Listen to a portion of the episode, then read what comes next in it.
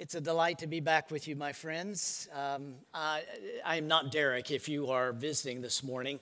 Um, good news, because uh, you need to come back next week and uh, hear a great sermon. But I was scheduled to preach today. Derek was up in St. Louis this past week uh, doing another DMin class and uh, asked me to fill in for him so that he could come back and uh, not have to uh, get a sermon ready. So I was planned to come, although while it, uh, in St. Louis, he uh, came across an individual that uh, later uh, tested positive for the Omicron variant of COVID 19. And so he just wanted to distance himself just to be sure. So we'll pray for his family as well here this morning. Let me invite you to turn with me to Psalm 116. That's going to be our text this morning. And as you're turning there, let me just say, by way of introduction to this one off sermon that uh, instead of a study that you're accustomed to. We're two weeks into a new year, just a little over two weeks, halfway through the first month into a new year. And every time, I don't know about you, but every time I turn on the news, I, I just about uh, 15, 10, 15 minutes into it have to turn it back off because it's the same thing from the night before and the night before and the night before, just different statistics about how this uh, the, the COVID 19 uh, progresses, the pandemic progresses. Then there will be uh, there'll be a little clip on uh, an individual who did this or that, and another individual, and then back to it. Just seems like this eternal spiral downwards from bad news to bad news to bad news. And I, picked this particular psalm for that reason. While we begin a new year, there's always great hope that things are going to change and it's going to be exciting time for some New Year's resolutions and time to put away the old and put on the new. And that's um, what Psalm 116 is about, actually, from our moving from a place of orientation in a relationship with our Savior to a place of disorientation because of our sinfulness, but then reorientation back to that relationship with the Savior. That's what the psalmist will teach us today. There is great hope, even if you're here today and you're tired, like I am, of hearing the same bad news or you just keep experiencing that bad news over and over again, the psalmist will show us that God has been faithful in that relationship that we have enjoyed. He continues to be faithful in the present when we are experiencing the deorientation or disorientation in our sinfulness. And then the reorientation, He will be faithful in the future. Past, present, and future, God promises to be faithful to His covenant and that's what I want to show you today. So, out of love and respect for God's holy, infallible, and inerrant word, would you join me in standing? And let's give our full attention to the reading and then the preaching of it. Psalm 116, beginning in verse 1. Hear now the word of God. I love the Lord because he heard my voice and my pleas for mercy, because he inclined his ear to me. Therefore, I will call on him as long as I live. The snares of death encompassed me, the pangs of Sheol laid hold on me. I suffered distress and anguish. Then I called on the name of the Lord. O Lord, I pray, deliver my soul. Gracious is the Lord and righteous. Our God is merciful. The Lord preserves the simple. When I was brought low, he saved me. Return, O my soul, to your rest, for the Lord has dealt bountifully with you. For you have delivered my soul from death, my eyes from tears, my feet from stumbling. I will walk before the Lord in the land of the living. I believed, even when I spoke, I am greatly afflicted. I said in my alarm, All mankind are liars. What shall I render to the Lord for his benefits to me? I will lift up the cup of salvation, and I will call on the name of the Lord. I will pay my vows to the Lord in the presence of all people. Precious in the sight of the Lord is the death of his saints. O Lord, I am your servant. I am your servant, the son of your maidservant. You have loosed my bonds. I will offer you the sacrifice of thanksgiving and call on the name of the Lord. I will pay my vows to the Lord in the presence of all his people, in the courts of the house of the Lord, in your midst, O Jerusalem. Praise the Lord. Friends, this is the word of the Lord. Let's pray. Father, we give you thanks and praise that you alone are our God, covenant making, covenant keeping, and promise because of your faithfulness past, present, and future, that we have gathered here today to hear your word proclaimed, that you would seal to our minds as we call on you to renew your covenant with us, you will do that very thing through word and sacrament. So be be uh, that real delight for us today, Father, as you open our eyes to behold wonderful things from this portion of your holy law. We ask in Jesus' name, amen. Please, friends, be seated. My wife Jennifer and I, over the course of almost 40 years of marriage now, have bought and redone and sold several homes and we've gone from small projects like simply repainting and reflooring things to major guts where we have moved walls, we have demoed kitchens all the way down to the studs uh, and put in new appliances, new plumbing appliances, fixtures, and all of those different things. We moved here in my early retirement or semi retirement from uh, Grand Rapids, Michigan, where we did that very thing we walked into a house, and all of these things that we have done uh, over our, the course of our marriage, it always seems to be the, the continued, the repeated cycle. And that is that we walk into a property that they either are still living in and they've cleaned it all up, they've got it ready for someone to come in and look at it or they've staged it. Maybe they've moved out and so they've put a plant here and a plant over in the corner and a couple of wine glasses on the counter or whatever it is to stage it to make it very appealing for someone like us who would come in and say, oh, yeah, this is the place. Well, we would buy such a property and then we wouldn't move our stuff in, but we would demolish the inside like we did in Grand Rapids, all the way down to the to the, the, the, the, studs in the walls and moving walls, moving electrical uh, wires, moving plumbing, uh, uh, sewer hose uh, lines, and so forth, everything to open up space. And, and then we would move our stuff in, and it would be actually even better than it was when it was staged before. We did that over and over again. And what I realize and what I want you to see in that illustration this morning is this cycle that repeats itself from the orientation to disorientation, then back to the reorientation. Orientation, disorientation, reorientation. We would walk into a house but we didn't do that. We went from that orientation to tearing everything up to a disorientation where it was an utter mess. But then we would put it all back together with better and new stuff to that reorientation back to uh, uh, an enhanced, a new place that was even better than before. Now, with that in mind, that is exactly what Psalm 116 is all about this cycle of our relationship with our Savior to moving from our orientation, what God has called us to be, who we are, as we just sang, into this position of where we love the darkness more than the light. We love our sin more than our Savior.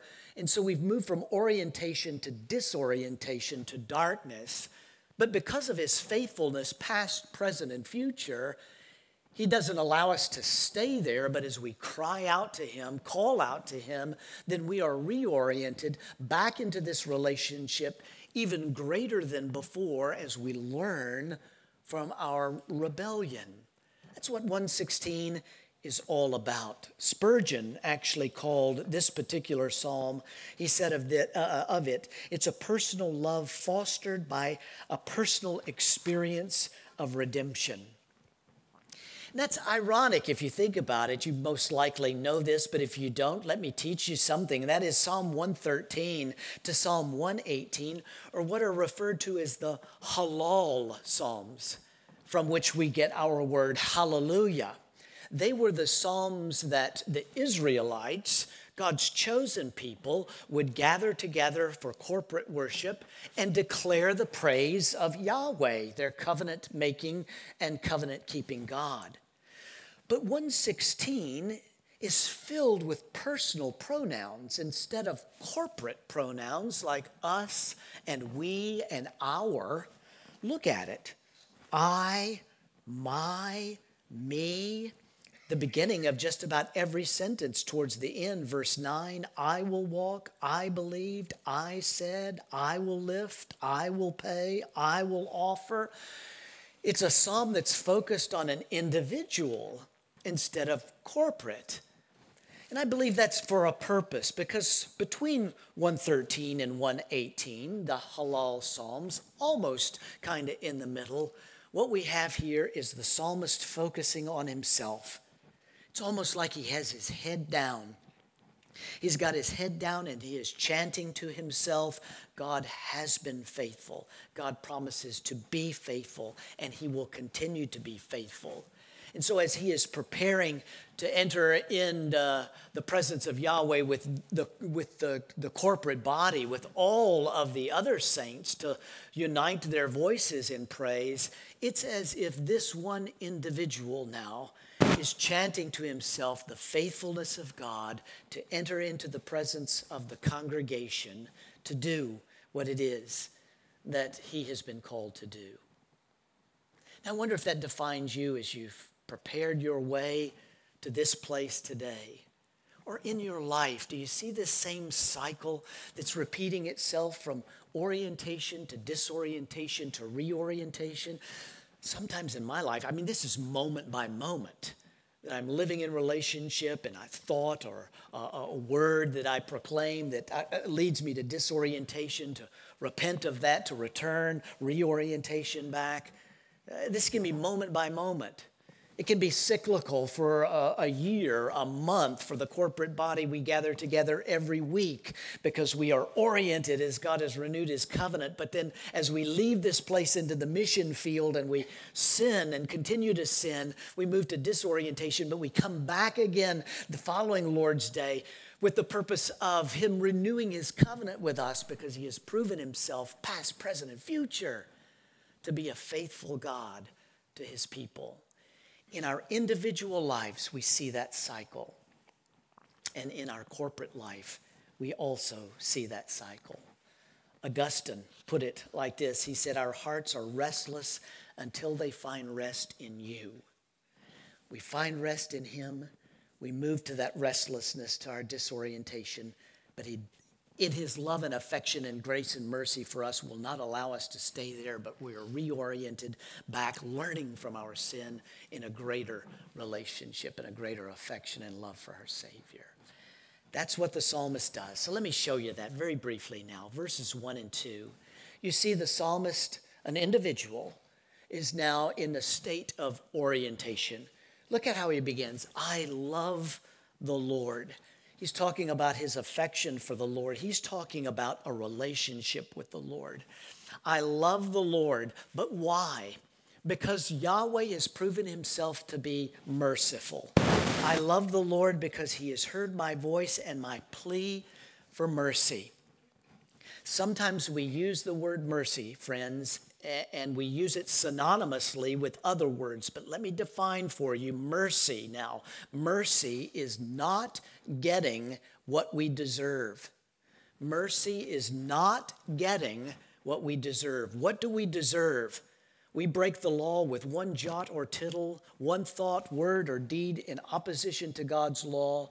We should be punished for that sin. But God does not leave us in that punishment. What we deserve is to be punished for our sin because we are sinners. This is a legal term, mercy, that God declares that we are righteous. He declares that we are in relationship with Him because He has cast our sin as far as the east is from the west by laying it on our Savior. We deserve death but instead he laid that death, that punishment on Christ. And so the psalmist is saying, I love the Lord. I am in relationship with the Lord because he has taken the first step toward me because of his mercy. I deserve death, but I don't get death. But then look at verse 2. He doesn't stop there. Because he inclined his ear to me, I will call on the name of the Lord. He repeats this in verse 8 Gracious is the Lord and merciful is the Lord. So he inclined his ear toward me, not simply because he's merciful, but because he is also gracious. Now, grace means that you get what you don't deserve. Mercy is I don't get what I should get, but grace is that I get what I shouldn't get. And what do we get? we get the affection of our Heavenly Father, His unmerited favor, that He looks upon us as His children. He laid our sin by His mercy on His Son because He has turned His ear, His face toward us, inclined to pour out in abundance His grace and His mercy. There's our place of orientation. And there's why, that's why the psalmist says, I love the Lord.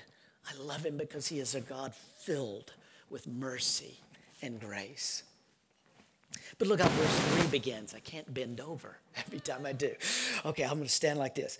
Uh, verse 3 The snares of death encompassed me, the pangs of Sheol laid hold of me, and I suffered distress and anguish. So here we've moved from this place of orientation, relationship.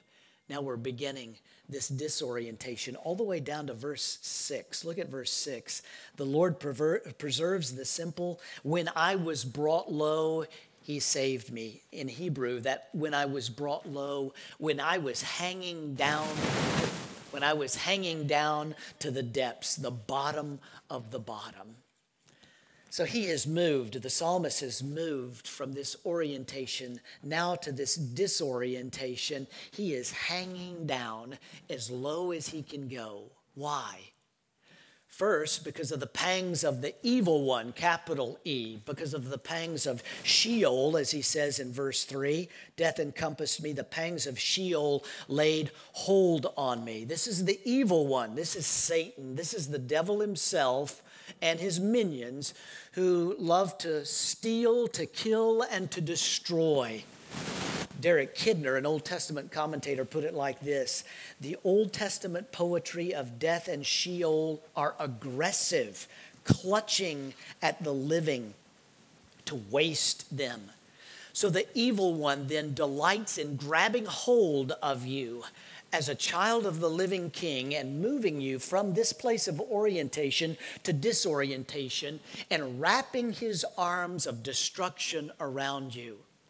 It's because we are products of the fall back in the Garden of Eden when Adam and Eve, our first parents, who, by the way, friends, listen, let's be honest, who did exactly what we would have done, we would not have done anything differently chose to eat of the fruit, the forbidden fruit that they were told not to eat of. You can have all of this, everything, but you can't have that. And what do we want? We want that, right? We want the very thing that we to- we're told that we can't have. And so we love the darkness more than the light and we grab hold of it. And from that, now, original sin. We are all born in sin because of our first parents who did what we would do we are born in original sin. No one teaches us to sin, but our actual sin now comes from being born in original sin. We love the darkness more than the light. We love our sin many times more than our Savior. And therefore, we move from this relationship, this orientation, to this disorientation in a fallen world. Turn on the TV and tell me that we don't live in a fallen world. That's all we hear. Perhaps you went to the doctor recently and you got a diagnosis you didn't want to get. It's because you live in the product of a fallen world. Death of a loved one, because we live in a fallen world. I took care of my father after a stroke for the last seven years of his life. And for those of us who don't have much runway left, he didn't he had less runway than I did he watched his friends die off, one after the other after the other, until his funeral, when only a handful came because they had all died. That's the world in which we live poor diagnoses, illnesses, death, destruction, because that's what the evil one loves to do. And so the psalmist is saying, because of the pangs of the evil one, I am hanging as low as I can go. But not just the pangs of the evil one but also because of the affliction of evil ones. Look at verse 11. I said in my alarm, All mankind are liars. See, it's not just the evil one that seeks to kill, to steal, and destroy.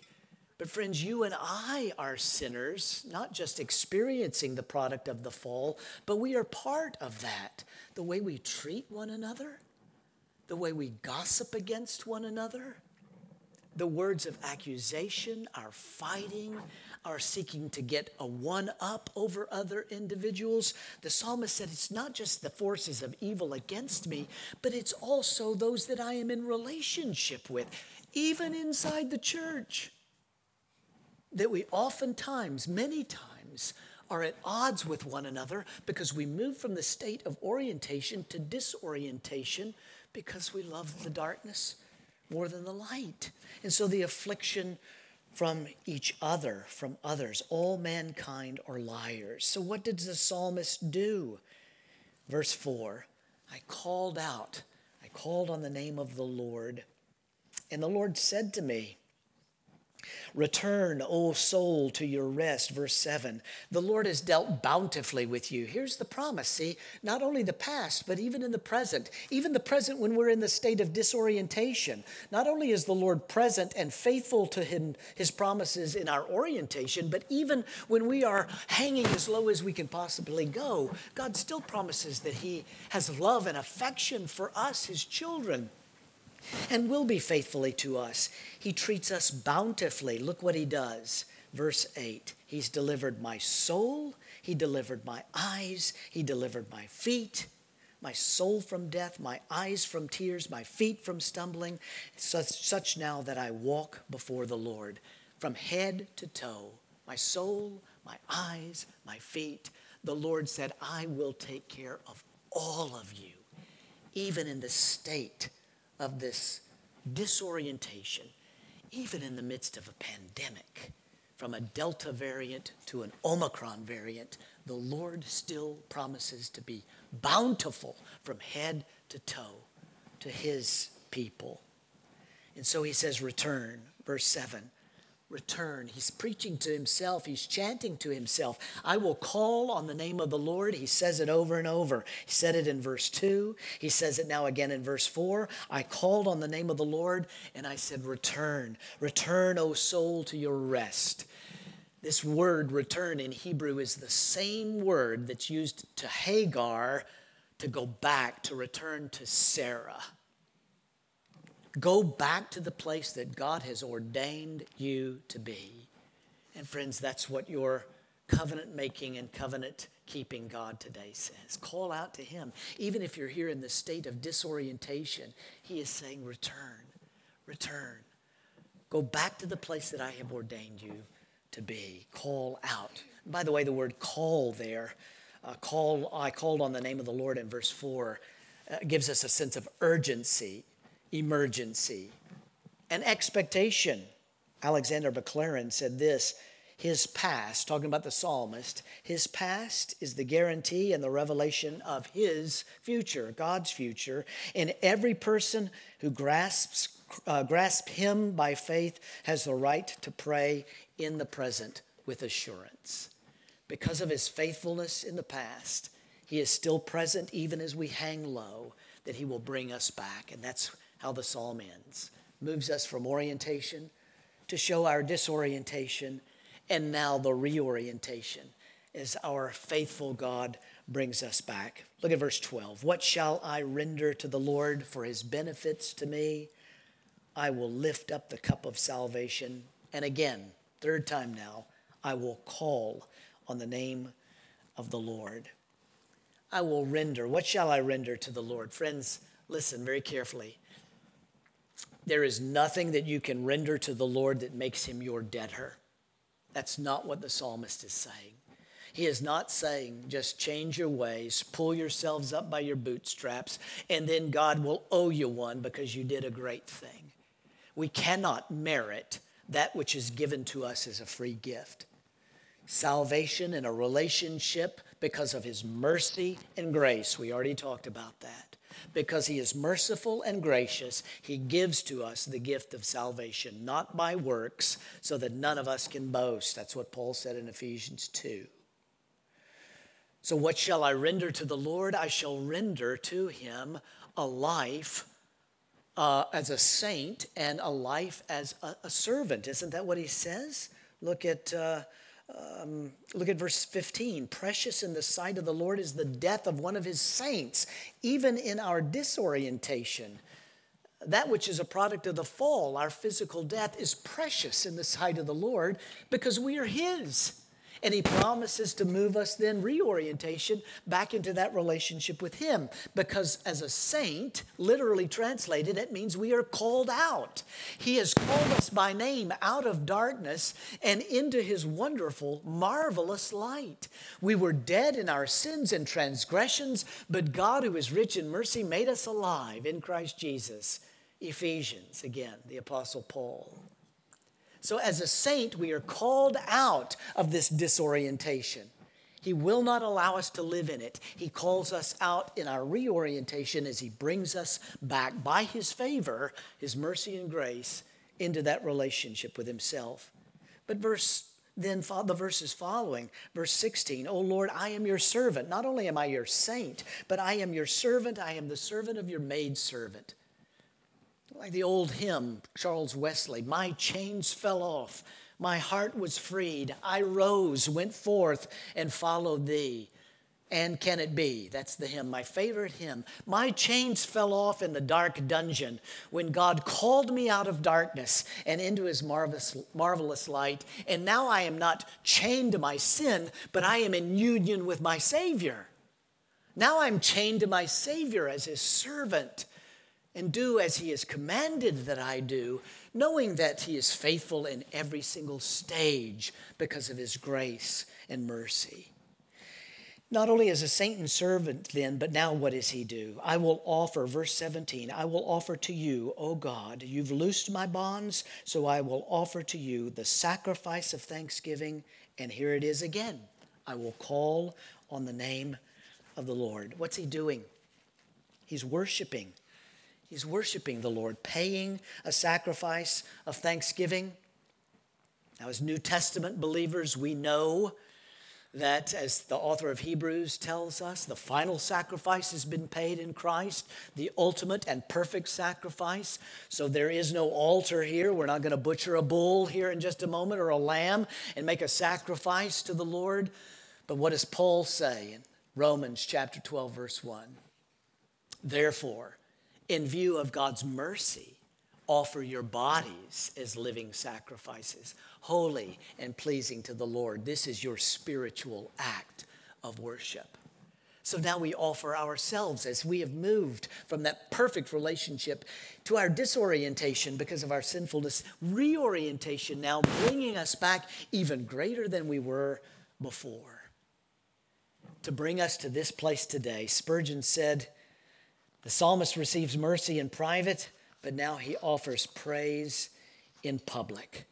He's gathering his voice with other voices. I will pay my vows to the Lord, verse 18, in the presence of all his people, in the courts of the house of the Lord, in the midst, in your midst, O Jerusalem, praise the Lord. That's what we're doing now. Corporate worship, gathered together to unite our voices one with the other because we see this cyclical pattern over and over. And through that pattern, we cannot take our eyes off of the fact that God was faithful, is faithful, promises to be faithful over and over again. If you've seen the movie or perhaps the musical Les Miserables, you know this particular scene where there is an elderly gentleman who is behind a cart that's on a hill and the, something gives way on the cart that's loaded down, and the cart rolls down and rolls right over the individual and stops right on top of him. And he begins to shout out because of the pain of the heaviness of the cart. Jean Valjean is the, the, the lead uh, person in, in the movie, and Javert is the police officer that believes he knows who Jean Valjean is, but he can't prove it as of yet. And so Javert is standing off to the side and he watches what Jean Valjean does. And he sees people run over trying to lift this cart off of this elderly gentleman and they can't get it off. And so Jean Valjean climbs underneath, puts the weight of the cart on his back, and he stands up. He pulls the cart off the old man, and the people pull him out, and he's saved. It's a picture of his orientation, the old man just sitting there, the cart running over him, disorientation, but then a Savior, Jean Valjean, who lifts the weight to a reorientation back to a better life. Isaiah gives us the same picture, does he not? In Isaiah 53, what does Isaiah say there? He tells us that he was afflicted. Surely he bore our griefs, he carried our sorrows. We esteemed him as stricken, smitten by God, and afflicted. But he was pierced for our transgressions, and he was crushed for our iniquities. Upon him was the chastisement that brought us peace, and by his wounds we are healed. A completely different turn of events, is it not? Christ got under the cart of sin, your sin, the bondage of your sin, and what happened? He was crushed. He died for you. He died for me, crushed, that we might experience His mercy, His grace, His peace, that we might be reoriented back into this perfect relationship of affection with our Savior.